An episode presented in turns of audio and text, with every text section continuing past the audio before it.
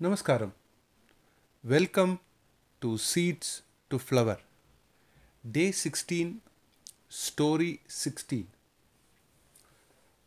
கனுவோட ஃபேமிலியில் daily night படுத்துக்கிறதே ஒரு story சொல்லிட்டு படுத்துக்கிறது பழக்கம் அம்மாவோ அப்பாவோ யாரோ ஒருத்தர் டேர்ன் எடுத்துட்டு பையனுக்கு ஒரு ஸ்டோரி சொல்லுவாங்க அந்த ஸ்டோரியை கேட்டுட்டு அதுக்கு ஒரு சின்னதாக ஒரு ஃபீட்பேக்கும் பையன் அதில் என்ன லேர்ன் பண்ணினா அப்படின்னு சொல்லிட்டு படுத்துன்னு தூங்குவாங்க. இது அவங்களுடைய பழக்கம்.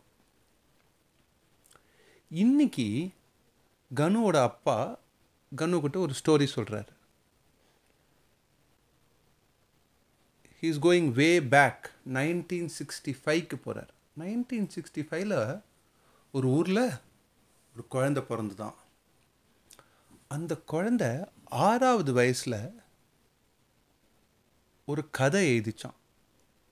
ரேபிட்டை பற்றி அந்த கதை பேரும் ரேபிட் தான். அந்த கதையும் ரேபிட்டை பற்றி தான். அந்த குழந்தை கொஞ்சம் ஷை டைப் ஆனால் அந்த குழந்தை தான் மைண்டில் ஃபேண்டசி உலகத்திலேயே வாழுமா? ஸ்கூலில் வீட்டுக்கு வந்தால் பாட்டிக்கிட்ட பேசும்போது பாட்டினா ரொம்ப பிடிக்கும். அங்கங்கே ஒரு நோட் எடுத்து இந்த மாதிரி ஃபேண்டசிஸ் சம்பந்தமாக விஷயங்கள் எல்லாம் ஸ்கிரிபிள் பண்ணி வைப்பாங்க. அப்படியே வளர்ந்துட்டு இருக்கும்போது வீட்டில் ஏதோ பிரச்சனை வந்து அவங்க அப்பா பிரிஞ்சிட்டார். அவங்க பாட்டி இறந்துட்டாங்க. இப்போ அவங்க அம்மா மட்டும்தான் இருந்தாங்க. கொஞ்ச நாளில் அவங்க அம்மாவுக்கும் உடம்பு முடியாமல் போய் அவங்களும் இறந்துட்டாங்க. இப்போ இவங்க தனிமையாக ஆயிட்டாங்க. என்ன பண்ணுறதுனே தெரியல.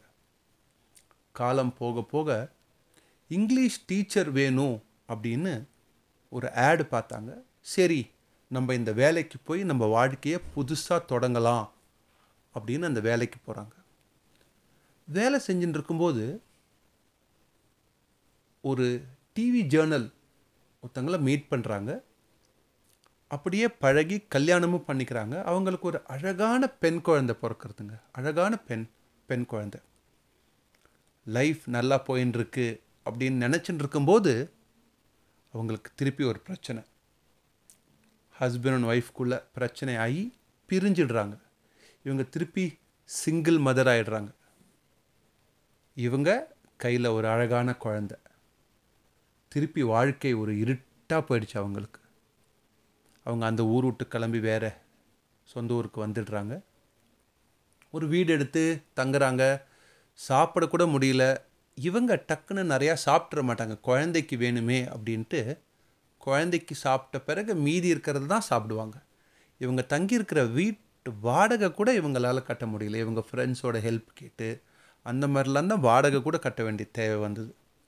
ஒரு கட்டத்தில் வாழ்க்கையே வேண்டாம் சூசைட் பண்ணிக்கலாம் அப்படின்னு நினச்சாங்க. அப்புறம் பார்த்தா பெண் குழந்தை குழந்தை தான் கூட இருக்குது சூசைட் பண்ணினா அப்புறம் இந்த குழந்தை அனாதையாக போயிடும் அப்படின்ட்டு குழந்தைக்காக வாழலாம் அப்படின்னு வாழ ஆரம்பித்தாங்க திடீர்னு அவங்களுக்கு ஒரு ஐடியா.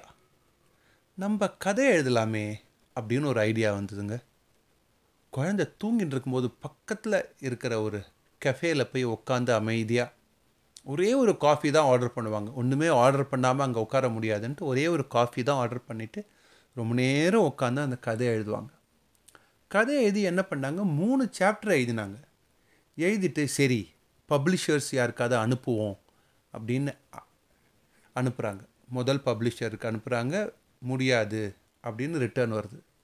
சரி ரெண்டாவது அனுப்புகிறாங்க முடியாதுன்னு ரிட்டர்ன் வருது. மூணாவது ரிஜெக்டட் அப்படின்னு வருது. திருப்பி இதே மாதிரி ஆயின்ட்டுருக்கு அவங்களுக்கு கான்ஃபிடென்ஸே இல்லாமல் போயின்ட்டுருக்கு இன்னொரு பப்ளிஷருக்கு அனுப்புகிறாங்க அந்த பப்ளிஷர் ப்ளூம்ஸ்பெரி பப்ளிஷிங் கம்பெனின்னு பேர். அவர் இந்த கதையை எடுத்து படித்து பார்க்கணுன்னு எடுத்து பார்க்குறாரு. இங்கே பாருங்கள் ஒரு சின்ன அதிர்ஷ்டம் அடிக்குது. அந்த பப்ளிஷருடைய எட்டு வயது குழந்தை பக்கத்தில் இருக்குது இவர் இதை படிக்கும்போது அந்த குழந்தைக்கு அது பிடிச்சிருதுங்க. அந்த குழந்தைக்கு அது பிடிச்சிருது அந்த கதை. அந்த குழந்தைக்கு அந்த கதை பிடிச்ச உடனே இவர் இந்த புக்கை பப்ளிஷ் பண்ணுறேன் அப்படின்னு சொல்லி ஒத்துக்கிறார் இவங்கள்ட்ட. ஆனால் நீ உன் எழுத்தை நம்பி மட்டும் வாழ்ந்துடாத எழுத்துலலாம் பெரிய காசு கிடைக்காது அப்படின்ற விஷயத்த சொல்கிறார் சொல்லிவிட்டு ஆயிரம் காப்பி பப்ளிஷ் பண்ணி விற்கிறாருங்க ஜஸ்ட் தௌசண்ட் காப்பீஸ் அந்த புக்கு பிரிண்ட் ஆகி வெளியில் போய் ரொம்ப ஃபேமஸ் ஆகிடுது பயங்கர ஃபேமஸ் ஆகிடுது ஃபேமஸ் ஆகி இன்னும் மல்டிபிள் காப்பீஸ் விற்கிறாங்க இன்னும் கதைகளை எழுதுகிறாங்க இன்னும் விற்கிறாங்க இன்னும் கதைகளை எழுதுகிறாங்க நான் யாரை பற்றி பேசுகிறேன் அப்படின்னு உங்களுக்கு கண்டிப்பாக தெரிஞ்சிருக்கும். அந்த புக்கு பேர் தான் Harry Potter and the philosopher stone அவங்களோட ஃபஸ்ட் புக் ஜேகே ரவுலிங்கோட ஃபஸ்ட் புக் ஒரு அன்எம்ப்ளாய்டு சிங்கிள் பேரண்ட்டாக இருந்து அவங்க ஒரு ரைட்டராக ஃபேண்டசி ரைட்டராக ஃபஸ்ட் பில்லினியர் ஃபஸ்ட் பில்லினியர் ஆகிறாங்க. ஏழு புக்கு நானூற்றி ஐம்பது மில்லியன் காப்பீஸ் விற்குதுங்க அதுக்கப்புறம் மூவிஸ் அவங்க புக்கை படமாக எடுக்கிறதுல மட்டும் அவங்களுக்கு seven point seven billion dollars கிடைக்கிதுங்க மூவிஸில் மட்டுமே அவ்வளோ பணம் கிடைக்கிறது அவங்களுக்கு. இவங்க ஒன்றும் ஓவர் நைட்டில் இவ்வளோ பணக்காரங்க ஆகலைங்க. ஓவர் நைட்டில் ஆகலை. ரெண்டாயிரத்தி நாலில் தான் இவங்களுக்கு இந்த status கிடச்சிதுங்க. First women billionaire by writing book ரைட்டிங்கில் அதே நேரத்தில் ரெண்டாயிரத்தி பதினொன்றில் இவங்களுக்கு இந்த ஸ்டேட்டஸ் இவங்களா விருப்பப்பட்டு பில்லினியர் அப்படின்றது வேண்டாம். அப்படின்ற ஸ்டேட்டை சுட்டி எப்படி தெரியுமா வெளியில் வராங்க? இவங்களுக்கு கிடைச்ச பணம் எல்லாம் டொனேட் பண்ணி வேணுங்கிற மக்களுக்கு தேவையான மக்களுக்கு டொனேட் பண்ணி இந்த ஸ்டேட்டை சுட்டு வெளியில் வராங்க. ஹார்வர்ட் ஸ்கூலில் இந்த மாதிரி ஜெயித்தவங்களெல்லாம் பேச கூப்பிடுவாங்க. அப்படி பேச கூப்பிடும்போது இந்த ஹார்வர்ட் ஸ்கூலில் அவங்க ஒரு முக்கியமான விஷயம் சொல்கிறாங்க அதோடு இந்த கதையை நம்ம முடிப்போம். ரொம்ப முக்கியமான விஷயம். ஜேகே ரவுலிங் வாழ்க்கையில் தோக்காம தோக்காமல் இருக்கிறது ஆல்மோஸ்ட் இம்பாசிபிள் நடக்கவே நடக்காது. சரி ரொம்ப ரொம்ப கவனமாக வாழறோம். பயங்கர கவனமாக வாழ்ந்து தோல்வியவே பார்க்காத அளவுக்கு கவனமாக வாழறோம். அப்படின்னு யாராவது இருந்தால் அவங்க வாழ்க்கையவே வாழறதே இல்லை.